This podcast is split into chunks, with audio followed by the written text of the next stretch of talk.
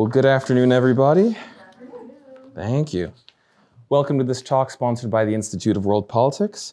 IWP is a graduate school of national security, intelligence, and international affairs.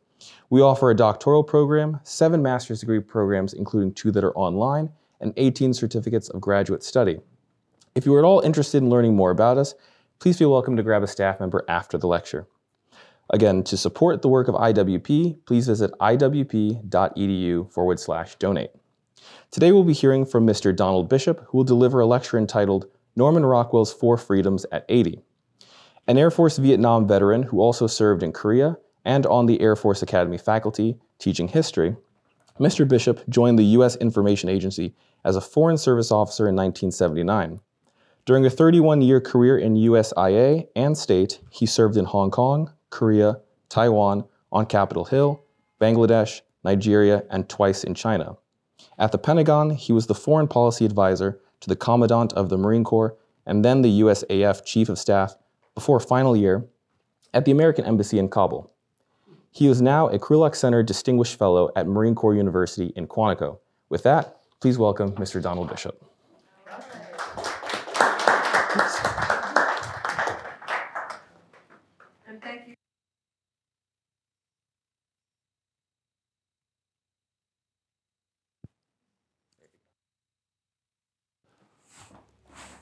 Okay, today's talk is about the four freedoms proclaimed by President Roosevelt in 1941 without great success until the artist Norman Rockwell provided four paintings, four images that captured the Amer- American imagination.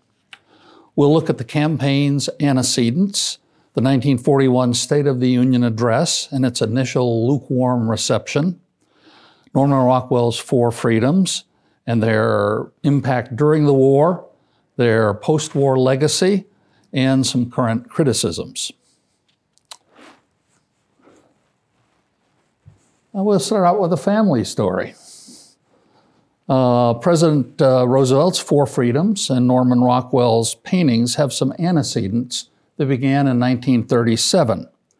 I learned this partly from my father. This is the Boy Scouts of Elmira, New York, at the train station, leaving for the first Boy Scout Jamboree in 1937, held uh, right here in Washington. Uh, my father included. Uh, you squint, and he's hiding behind the last row. Now, 1937 uh, happened to be the 150th anniversary of the U.S. Constitution. It's sesquicentennial. Now, each scout, uh, including my father, received a copy of this book prepared by Congress to mark the anniversary. now, note the painting by Howard Chandler Christy of liberty inspiring the framers. And the sesquicentennial's planners decided to make four freedoms the branding concept for the sesquicentennial. Now, here's Howard Chandler Christy's um, Liberty Inspiring President Roosevelt. Uh, note that the painting lists the four freedoms of the First Amendment uh, in the Bill of Rights. So Congress shall make no law respecting an establishment of religion or prohibiting the free exercise thereof or abridging the freedom of speech or the press or the right of the people to assemble peaceably. So the four freedoms branding, the four freedoms of the First Amendment, uh, had a run. For example, at the 1939 World's Fair in Flushing Meadows, New York, uh, the corners of the central square had four large statues representing the four freedoms. And they were sculpted by uh, Leo Friedlander. And if you want to see more of his work, look at the large horse sculptures at the end of the Arlington Memorial Bridge. And in 1940, construction of a new building for the War Department began. Above the entrance was a substantial Four Freedoms mural. The War Department soon moved to the Pentagon, but the building and the mural are still there. It's the State Department's Truman Building. Uh, the mural was hidden for many years, but it has now been restored. Now, in the design of the mural, uh, martial scenes flank and clouds of aircraft protect the four freedoms, represented in a series of central motifs. So here's one of the, Marsh- the martial views. And here's just one of the central scenes. Uh, that's one of the four freedoms in the Bill of Rights. Uh, so, freedom of the press.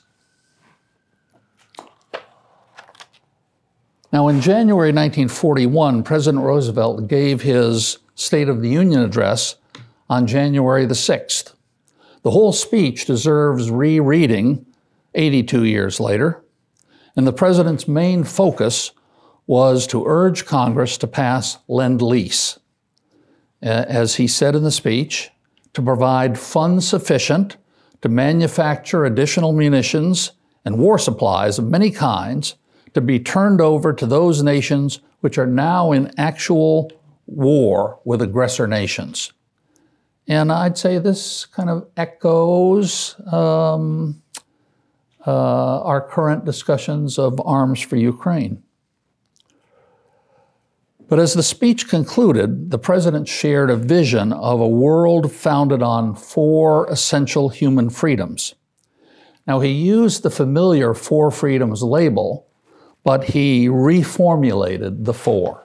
So, next.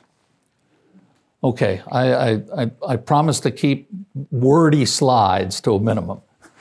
But, okay, from the speech, the first is freedom of speech and expression everywhere in the world. The second is freedom of every person to worship God in his own way everywhere in the world. The third is freedom from want economic understandings which will secure to every nation a healthy peacetime life for its inhabitants everywhere in the world. And the fourth is freedom from fear. Now, what she said meant a worldwide reduction of armaments that no nation will be in a position to commit an actual an, an act of physical aggression against any neighbor anywhere in the world. Now, the, the new four freedoms uh, began to circulate.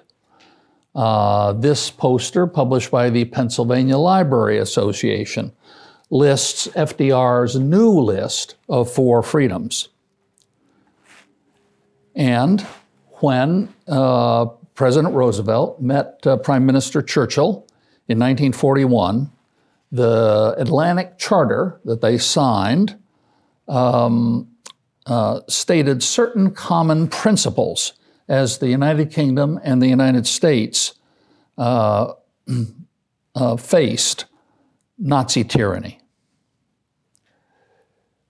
Uh, a year later, uh, FDR sort of extended the, uh, the uh, idea of freedom from want and fear that was mentioned in the Atlantic Charter with freedom of religion also. Now, domestically, the, the uh, government, the post office department in this case, uh, tried to popularize the four freedoms, the new four freedoms, with the issuance of a postage stamp. They printed 1.3 billion copies of this stamp. And, what, and when war came in, 19, uh, in December 1941, different artists began to portray their own visions of the four freedom. Now, here's one artist's vision, just one. Uh, perhaps uh, you might type Arthur Szyk in your search engine uh, and take a look at some of his very vigorous uh, paintings uh, from the wartime period and post war, too. And FDR himself commissioned a Four Freedoms sculpture by Walter Russell which went on display in Madison Square Garden with thousands of people coming to view it. Uh, it's now located in the city of Madison, Florida, city of the four freedoms. And Hollywood, in the person of Bing Crosby, uh, stepped up to the plate. Now, here are two minutes of the 1942 film Holiday Inn. Uh, note how this one clip incorporates Howard Chandler Christy's uh, liberty and the four freedoms of the Constitution and the four freedoms uh, in FDR's State of the Union address. And let's give this a try. Was that MacArthur? Say again. Was that MacArthur? Yes. Oh, sure. it's uh, this could be deconstructed. it's uh, it's very interesting. But I don't know about you, but um, I, like Bing Crosby and his singing, but I'm not sure I'm inspired uh, by that by that particular clip in the movie. And uh, would I be inspired to rush out and enlist? Would I be inspired to buy a war bond? Uh, I'm not, I'm not sure. And that was the problem that confronted the Roosevelt administration a year into the war. Pollster George Gallup reported that the Four Freedoms had not registered a very deep imprint here at home. And the Office of War Information uh, feared that the campaign was a complete flop. But now, okay, as soon as we, all right, the next slide, please. Okay, good. I mean, we're all inspired by Bing Crosby. And how, how propaganda has changed over the, Well, sure. Any questions so far? Have you uh, been to the museum? In Stockbridge? Yeah. Yes, I have. So that's the Norman Rockwell Museum in Stockbridge, Massachusetts. Yeah, it's very impressive. Oh, it's amazing. And they have the Four Freedoms paintings, you know, in a special gallery. And um, but of course, the museum has expanded its um, writ, I guess, to make it a museum of American illustration. And so it has a continuous, uh, rotating series of uh, exhibits on famous illustrators. So it's you know, there's more than just Norman Rockwell's Four Freedoms there. Okay, here we are. So, a flop. Not, the Four Freedoms, not very, not uh, much uh, imprinted in the American mind. And at this time, uh, late 1942, enter the Vermont illustrator and artist Norman Rockwell. In 1942, he became possessed by the need to take the Four Freedoms out of the noble language and put, them in terms everybody can understand. And so he conceived four images, four paintings, and uh, you can see him here uh, as he's painting the first of the, of the four paintings, Freedom of Speech, which we'll take a look at uh, shortly. Um, Rockwell expected that uh, some government agency would like to take his images and use them for raising morale, raising inspiration, but uh, he got a complete zero response uh, from government agencies. So instead, he turned to the Curtis Publishing Company. Now, the Curtis, uh, and go ahead next. So, the Curtis Publishing Company published a large format um, weekly magazine on Saturday, every Saturday the Saturday Evening Post. And uh, they ran the four paintings, Rockwell's four paintings, in four consecutive issues, beginning on February the 20th, uh, 1943, February 27th, March 6th, and March 13th. In other words, yesterday was the 80th anniversary of the first publication 80 years ago. Now, let's spend a little bit of time looking at the uh, four paintings. Okay, so the first um, is uh, freedom of speech. Now, from the blue pamphlet in the hands of the fellow in the foreground, you can tell it's a Vermont town meeting. And notice that our speaker has got the same pamphlet tucked in his pocket. And you can see that the, that the man speaking, uh, he's blue collar, he's a working man, uh, compared to his neighbors with the white shirts and the neckties. Uh, so, but what I notice is that the, the, the, everybody is listening to him respectfully. And indeed, this whole painting conveys civility. and democratic uh, discourse. Next. Now, the second is freedom from fear. Now, the context is so there's a couple, of course, tucking their kids into bed, but the context of it is in the headline of the newspaper held by the father, which says bombings and terror. Now, perhaps they were thinking of London or Chongqing in China. You can tell by the slant of the eave uh, that this is an attic room. And uh, you can tell by the fact that the door, ext- the bed extends a little beyond the stairway, that this is a small, cramped place where they fit the children into. Uh, so, um, and there's the rag doll on the floor. So the husband is apparently white collar, but uh, I'd say he was on the lower rungs uh, at some office. Third is freedom to worship. Now, it's a gathering of Americans at prayer. Now, I'd say the figures in the, in the center, a little to the upper right, they represent the, the, the large uh, Protestant congregations. The woman with the rosary and the braid over her hair, uh, I'd say, is an immigrant and a Catholic, uh, a, is a Catholic and perhaps an immigrant. And uh, in the lower right, uh, the man is wearing a songkok.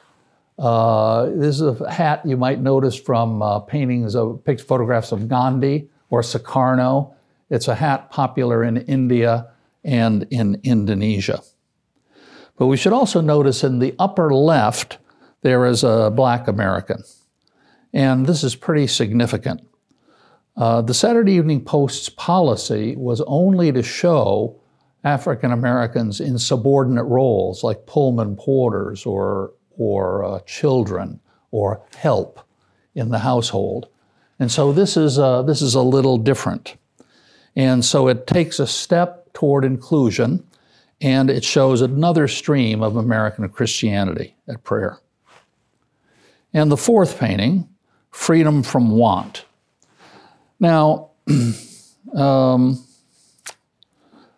the interesting thing about this painting is at the time of the Depression, just coming out of the Depression, when the memories of the Depression were fresh in Americans' mind, all the eyes went to the turkey.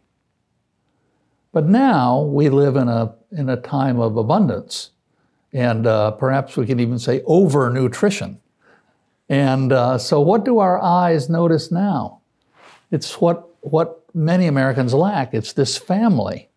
Uh, that's there. Our eyes go to the side. So this is a example of a painting that is still in dialogue with uh, with American people. And just to just to mention, the magazine published uh, the paintings with an essay on the facing page, each one. The editors, uh, the editors showcased the paintings, but they knew that the images needed words too. And uh, we, can, we can count this as a homework assignment for all of you. Uh, read the four Four Freedoms essays that appeared in the magazine opposite uh, the paintings. They're all on the Curtis Publishing Company Saturday Evening Post website in one place. Uh, they're definitely worth reading. The essays were written by three giants of American letters in the 1930s and 40s. So Booth Tarkington, um, uh, the Indiana writer, uh, perhaps you remember the Orson Welles movie, The Magnificent Ambersons. That was based on a Booth Tarkington novel. And Alice Adams, starring Katharine Hepburn, that's another Tarkington novel. Um, and, and, so it's Stephen Vincent Benet, the great storyteller of the age, Will Durant. Uh, perhaps on these shelves someplace, there's the 10 volumes of World History and Philosophy by Will Durant. He was one of the writers as well. Uh, the fourth was an immigrant from the Philippines, Carlos Bulosan. And if you read his essay, you'll see that it has quite a different tone uh, than the others.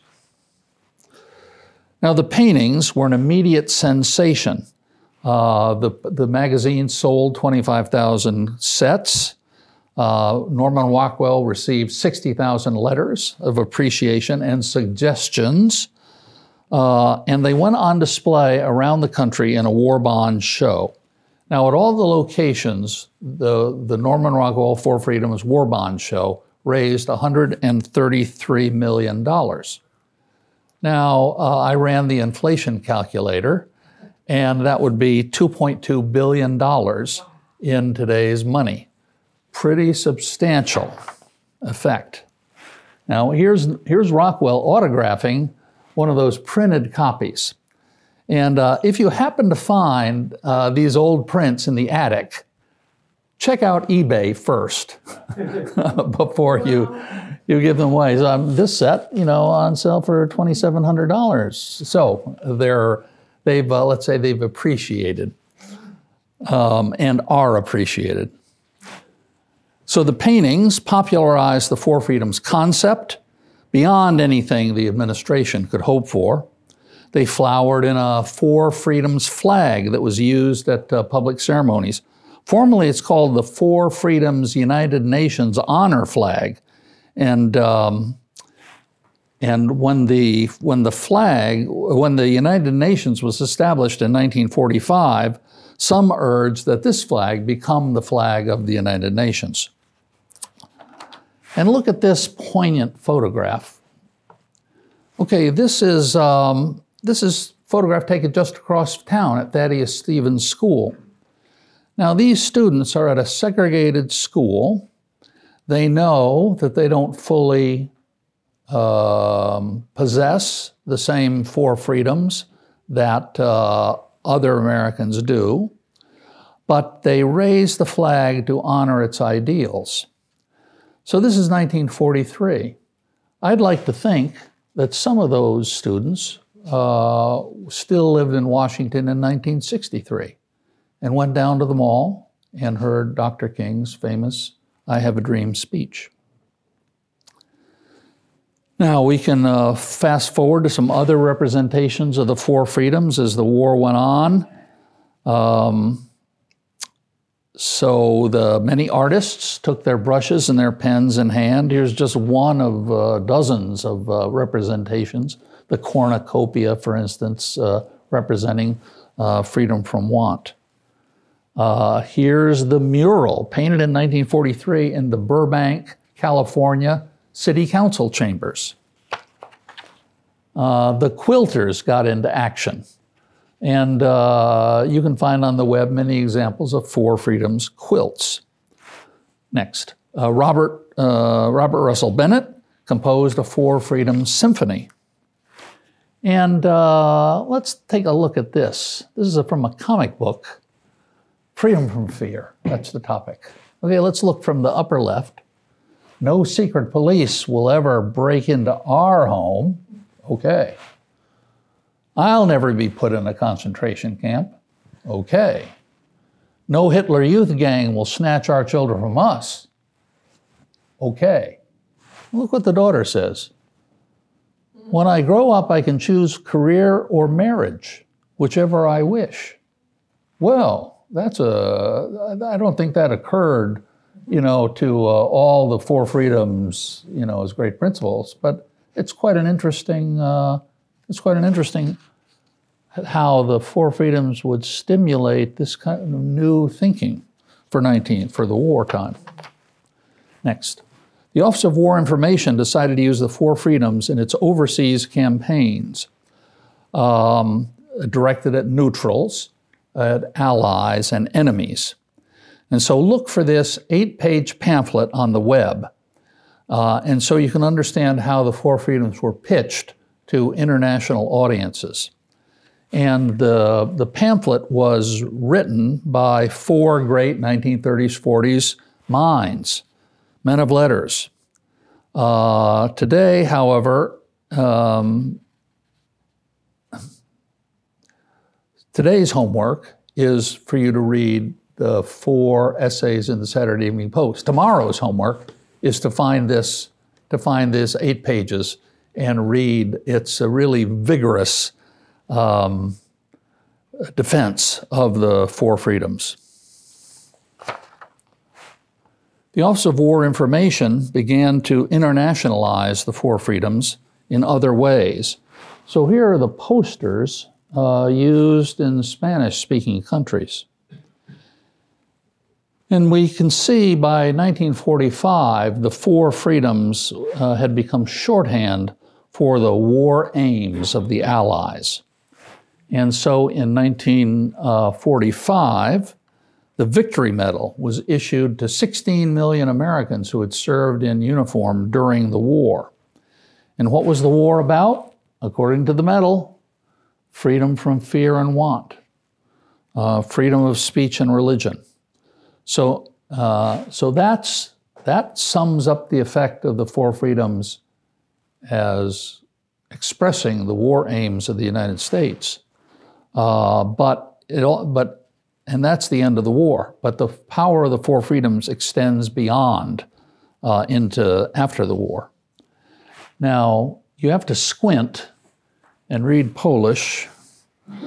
But here are four freedoms overprints on the, sta- the postage stamps used by the Polish army in Italy. You know, these are the troops that fought at Monte Cassino and are not going to go back to communist Poland. Uh, but so they waited, they had, they used these stamps as they waited resettlement in England. Next, okay. Now, this photo of Eleanor Roosevelt captures the culmination of the four freedoms uh, sort of momentum after the war. The preamble to the Universal Declaration of Human Rights reads Disregard and contempt for human rights have resulted in barbarous acts which have outraged the conscience of mankind. And the advent of a world in which human beings shall enjoy freedom of speech and belief and freedom from fear and want has been proclaimed as the highest aspiration of the common people.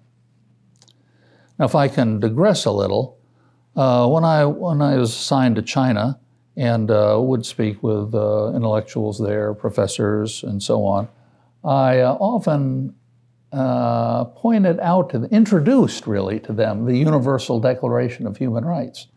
And I could tell by their nonverbals that they hadn't thought that things like freedom of speech was a universal human right. So the, so the, um, the Declaration still has some power. So the Four Freedoms continued to inspire uh, artists. Here's Arthur Szyk again in 1949. Next. Here are four paintings in the Mississippi Museum of Art in 1959. And did you know that uh, Evansville, Indiana, is the city of the Four Freedoms. Uh, here are four renderings of the Four Freedoms in the Cox corridors of the U.S. Capitol. And the East Tennessee War Memorial. You can tell the center pillar has got the Four Freedoms around it. Here's a rather new Four Freedoms Memorial in upstate New York in the town of Minerva. There's a park in Florida and a trail in North Florida.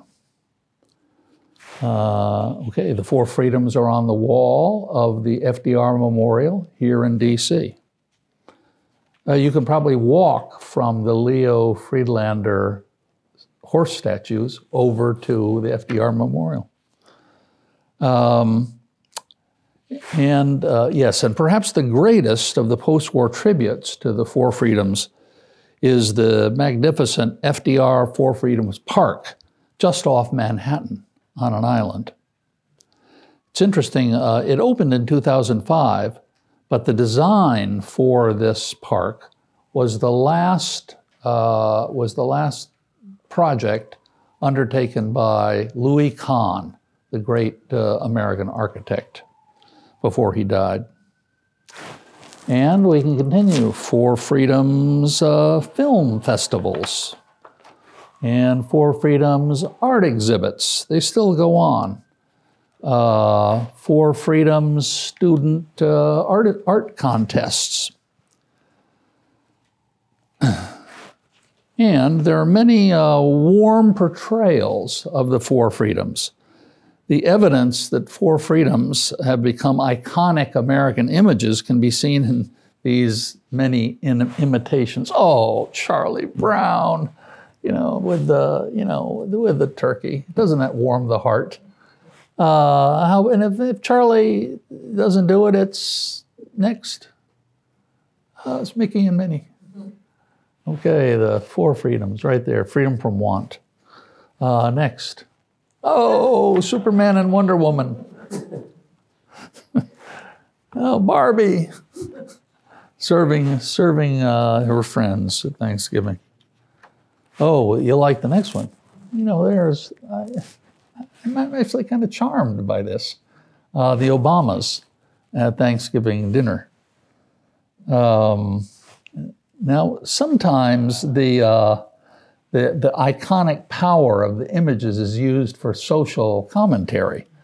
Uh, for instance, here I'd say an artist, The Simpsons, have you, you know, used the Four Freedoms, Freedom from Want template, but there's a little comment about, let's say, the lack of table manners that uh, characterizes younger generations. And uh, here's a comment next. Uh, here's a comment on fast food yeah. in, in, in, American society. Uh, so uh, it replaces both uh, healthy nutrition and Thanksgiving traditions. Okay, now, the Four Freedoms uh, paintings can also provide, have also provided, a template for criticisms. Uh, some now say that um, Rockwell's paintings show a monochromatic yesteryear America that doesn't look like the America of today. And so people have been experimenting with substitutions. So you can see uh, uh, this on the right uh, is an is a effort to show that American society has changed, uh, that it has more variety. How about this next one? This is a takeoff on uh, freedom from fear. Um, I, I, like the Marine, you know, the, the absent Marine father who's off fighting someplace, but mom is taking care of the kids. Uh, next. Okay, so uh, substitutions. Instead of the working man, you have a working woman uh, with a more diverse um, group of Americans, uh, listening respectfully, civilly to what she has to say. Now, some of these, these edge over into images that show frustration or even bitterness. So here's a more inclusive portrait of a black woman doing the speaking, but uh, you can see others are kind of shouting her down. So that's revealing some of the less attractive side of American society. Next. And then there's the whole issue of hypocrisy, saying that, and, and Rockwell's portray, portrayals only show, they showcase ideals, uh, but the reality is harsher. So now here's an old one by Herblock, the cartoonist. Whatever happened to freedom from fear? And uh, if you ain't for Franco and Chiang, you're un-American. Um, you know, this is a this is a this is a, uses the familiar template or the familiar label of Four Freedoms to criticize uh, society. Now, here's one that really socked me the first time I saw it. Now, it was commissioned for the New Yorker magazine, uh, though they never did use it as a cover illustration. It shows a family of Muslim immigrants. And who knows what they fled to come to the United States. Now, all immigrants try to hold on to something of their old culture. And members of this family, Muslims, are holding on to a, to a head, head covering and a, a headscarf, prayer cap and headscarf. But they've taken the first step to becoming Americans by having a turkey for their Thanksgiving dinner, and then the brick through the window. And for sure, this is not typical, uh, but it hurts to know that some newcomers uh, face this kind of reaction. So uh, this is a this is a takeoff on the four freedoms that makes you think some about uh, our you know uh, current issues. Okay, now this is a school of world politics, national security. And why have I come here to talk about the four freedoms? Now, many of you may know the writing of the late Colonel John Boyd of the Air Force, the fighter pilot who changed the art of war. And he said that Americans must have a grand ideal, an overarching theme, a noble philosophy that represents a coherent paradigm within which individuals as well as societies can shape and adapt uh, to unfolding circumstances, yet order offers a way to expose flaws of competing or adversary systems. I'd say the four freedoms are such a uh, philosophy. Next. Former Marine Corps General and uh, Secretary of Defense, uh, Jim Mattis, knew the four freedoms as a grand ideal an ideal that attracts people. I had many privileged glimpses into the human condition, but I never once saw human beings flee the freedom of speech. I never saw families on the run from the free practice of religion. As a young Marine, I never picked anybody out of a raft on the ocean, desperate to escape a free press. Uh, when I was in Hong Kong, there were still, um, so a while ago, but there were still people swimming from the last island in mainland China to the nearest island in Hong Kong. There wasn't anybody swimming back to China. Uh, it shows the power of the principles that the four freedoms captured. Next. Okay, I hope you all watched the Tom Hanks movie, Greyhound.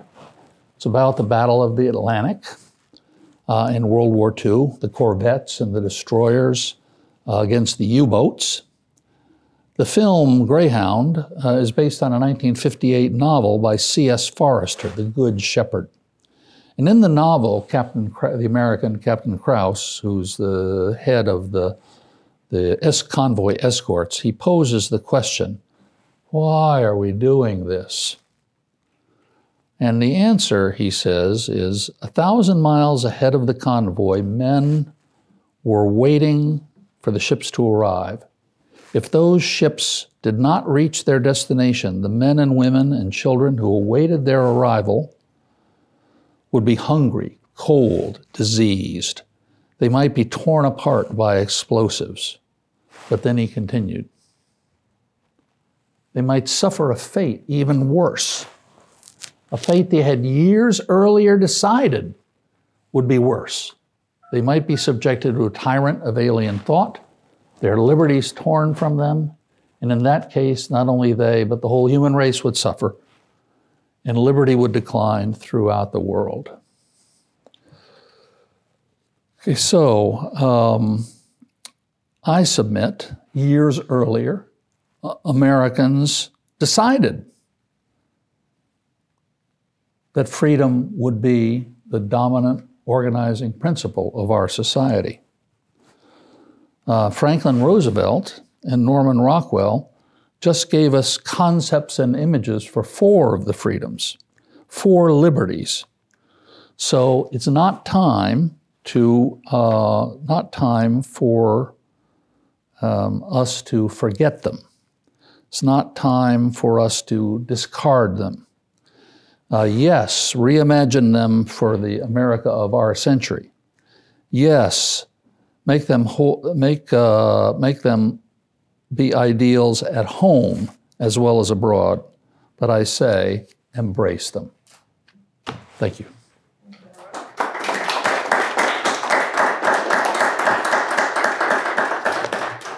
Thank you, Mr. Bishop. We have about 10 minutes Oh. for a Q&A, so if you guys have questions, I'll bring the mic around. Yes. First of all, I want to apologize for asking you if you've been to the museum. That's the most ridiculous question I could have No, asked. no, no, no. Actually, it's. No, I'm very know, sorry, uh, but I've been there the several times. countryside in Massachusetts. You got to got to go a long way to get there. But And I believe and endorse everything you said about the Four Freedoms and about Norman Rockwell. yes. I don't think too many people know that he was the cover artist for the Saturday Evening Post from 1916 to 1976. He did 335 covers for the most popular magazine in the in the history of the world, or cer- certainly the country. And it's my felt need that this institute, IWP, requires at least one Norman Rockwell portrait up there on the wall to inspire everybody because Well, I'd say uh, management is uh, listening. management is apparently here and uh, I, I, What a, wholesome, what a wholesome thought. I, I think, sir, you have made the case. Thank you very much. Uh, do go to the Norman Rockwell Museum. It's way out in the west of Massachusetts, so it's sort of off the beaten path if you're you're taking the Acela, you know, up to Boston. But uh, there's just a lot. To, there's a lot to see there, and um, uh, there was a Norman Rockwell Museum in Vermont, but it is but it is closed. But the you know the the Norman Rockwell Museum in Stockbridge that's got money and horsepower behind it, so it's. And I actually saw the Four Freedoms paintings here at, at George Washington University uh, when they, they from time to time they send them they send them around uh, so people can see and and you know we all see the Four Freedom know the Four Freedoms paintings from slick magazine prints. When you see the paintings, you notice different things because they've got texture and like the hands on the on the uh, freedom of speech fella. You know, they anyway they they're very powerful in person that you don't quite catch from the uh, from the prints. I have to leave, but just as an afterthought, his paintings were very instrumental in the civil rights revolution of the mid 1960s. That's for sure. Yes, that's oh, uh, uh, I could have spent a few minutes on that. Yes, in uh, 19 uh, in the late 50s and 60s, he turned his painting to civil rights, and just uh, type Norman Rockwell civil rights paintings in the, your search engine, and you'll see some of them. And they, I, I'd say, they made people think. Yes. So why do you suppose F, why do you suppose FDR uh, reformulated the uh, Ah. the four freedoms from the uh, from the First Amendment to uh, Yeah. Well, uh, so actually, he said freedom of speech and expression. So it was one of the new the new formula, and I think that in, that includes freedom of the press, and you can assemble to make the. So he he kind of used this uh, he used freedom of speech and expression to kind of wrap together, make more more compact uh, those several of those uh, First Amendment freedoms, because he wanted to uh, make room for uh, freedom from fear and freedom from want, and uh, so I think that and and, and he was he was the war was on. So uh, the I think he wanted to highlight the challenges of the war at the time. That's my guess. What subject do you teach in Quantico? Um, so uh, generally, you know, my my my real area is uh, propaganda and um, disinformation, and uh, you know, s- disinformation and all the related and all the related topics. Uh, that that owes to my having been in the U.S. Information Agency in the glory days. We're always reading, you know, what stories the Soviets planted in local newspapers, and uh, so that, anyway, that's. But I, but I'm uh, but like many foreign service all foreign service officers, uh, we can talk about anything for three minutes. Ask me about intellectual property. Ask me about weapons of mass destruction. I got three minutes on all those topics. but uh, but you know, as far as going deeper, I've been attracted to the four freedoms for some years since I was young. We have time for about one more question, at least in the formal portion. Do I see any more? Excuse me. Thank you. Don, uh, I was wondering, um, in light of the divisions in our country Yes. today, do you imagine that these themes still have a, a unifying uh, potential, especially since um, there are a lot of people who don't care about uh, freedom of worship because they don't worship? Uh, there's opposition to freedom of speech on our campuses and in the cancel culture. And uh, people take uh, for granted uh, the prosperity that we have. It think, they think it just happens uh, as opposed to being the result of very discrete policies. Yes. Um, and um, anyway, just I'd be Sure. grateful for your reflections about this. Oh boy. You know, I'll be happy to speak at a one day conference just to answer that question. Uh, I'm going to pause just on one point. Norman Rockwell, when he got those 60,000 letters, um, you know, there, different themes emerged, and many business people said, well, you know, well, yeah, we like those four freedoms, but you know, you missed freedom of enterprise. And ah, freedom of enterprise, that's pretty important to creating the prosperity that we know. And uh, I just, the president of Exxon, uh, or the chairman of Exxon, I guess, was testifying before Congress. He said, "Yeah, we got freedoms and, and freedom of freedom of uh, enterprise." And I said, "Oh, you should be talking to Norman Rockwell."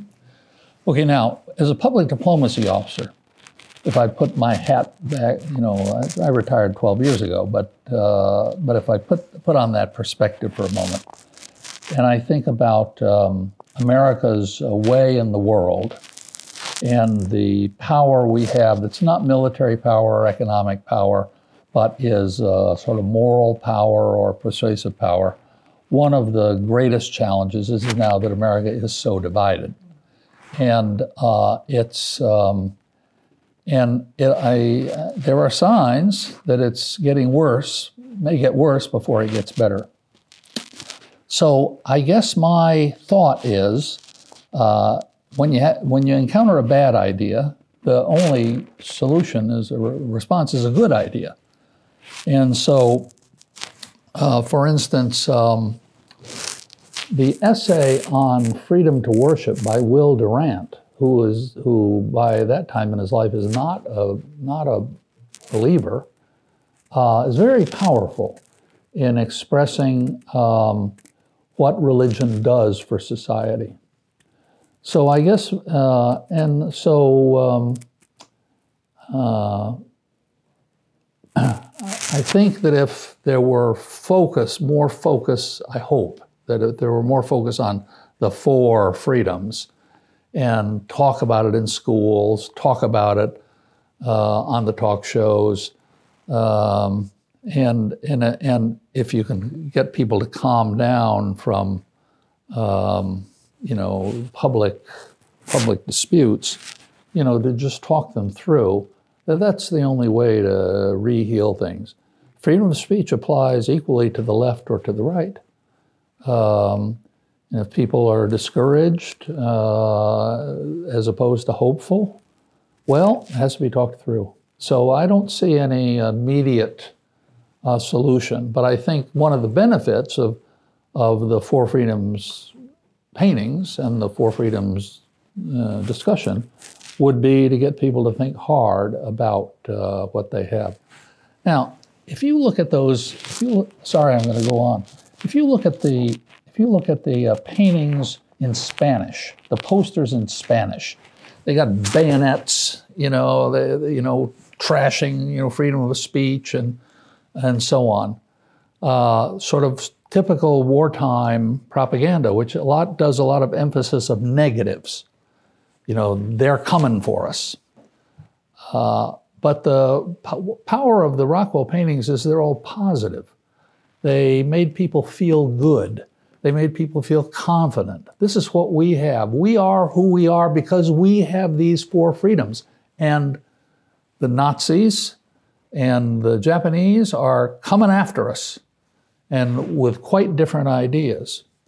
So I think that the success of the Four Freedoms was because they were a positive, a warm, positive expression of American values, as opposed to the usual propagandistic um, emphasis on threats.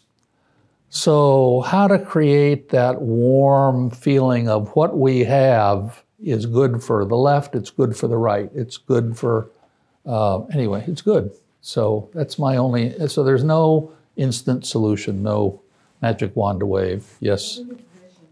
Vision. Ah, the vision. Well, Right, there's a lot of talking, but I think that it- when you have a vision, and Rockwell had a vision, that, that people could see the vision. Well, but, but another thing is, is that I think that study of the social media is increasingly revealing. I mean, this is like the algorithmic studies, and uh, that, um, you know, I don't know, 80% of the posts are by 2% of the people. So you have the charged up, uh, angry perhaps people who are just by their continuous flooding of comments or perhaps memes, uh, you know, into the social media space is sort of overpowering your ordinary, you know, ordinary thoughts of ordinary people. And, and then for, for people who are not so experienced yet, like college students, high school students whose, whose mind is on the phone, of the phone, using all their spare time on the, on the cell phone, uh, then they're vulnerable to, uh, to this, you know, to being misled. So anyway, that means parents have to talk to the kids. Means teachers have to talk. Uh, so anyway, I suppose candidates have to talk too. But I just wish they'd talk kind of calmly. Do you think it's because the amygdala, when you have the fear, the amygdala shuts down? the okay, so Right? well, I don't know enough psychology. Okay. Uh, but I'm increasingly persuaded that the communications people in, say, the Army's information operations or in the Foreign Services public diplomacy, they need, they need to study psychology, a lot of psychology. Uh, and it's kind of missing from the, the, the Army does a better job than the Foreign Service, but uh, understanding the, you know, where human motivations come from, um, how people can be manipulated. Uh, the psychology of that is bears a lot more studying. So you need to think of it not just as communications, but you have to think of it as mentalities or psychology. So, okay. Well, I thank I thank this ardent crowd. Okay.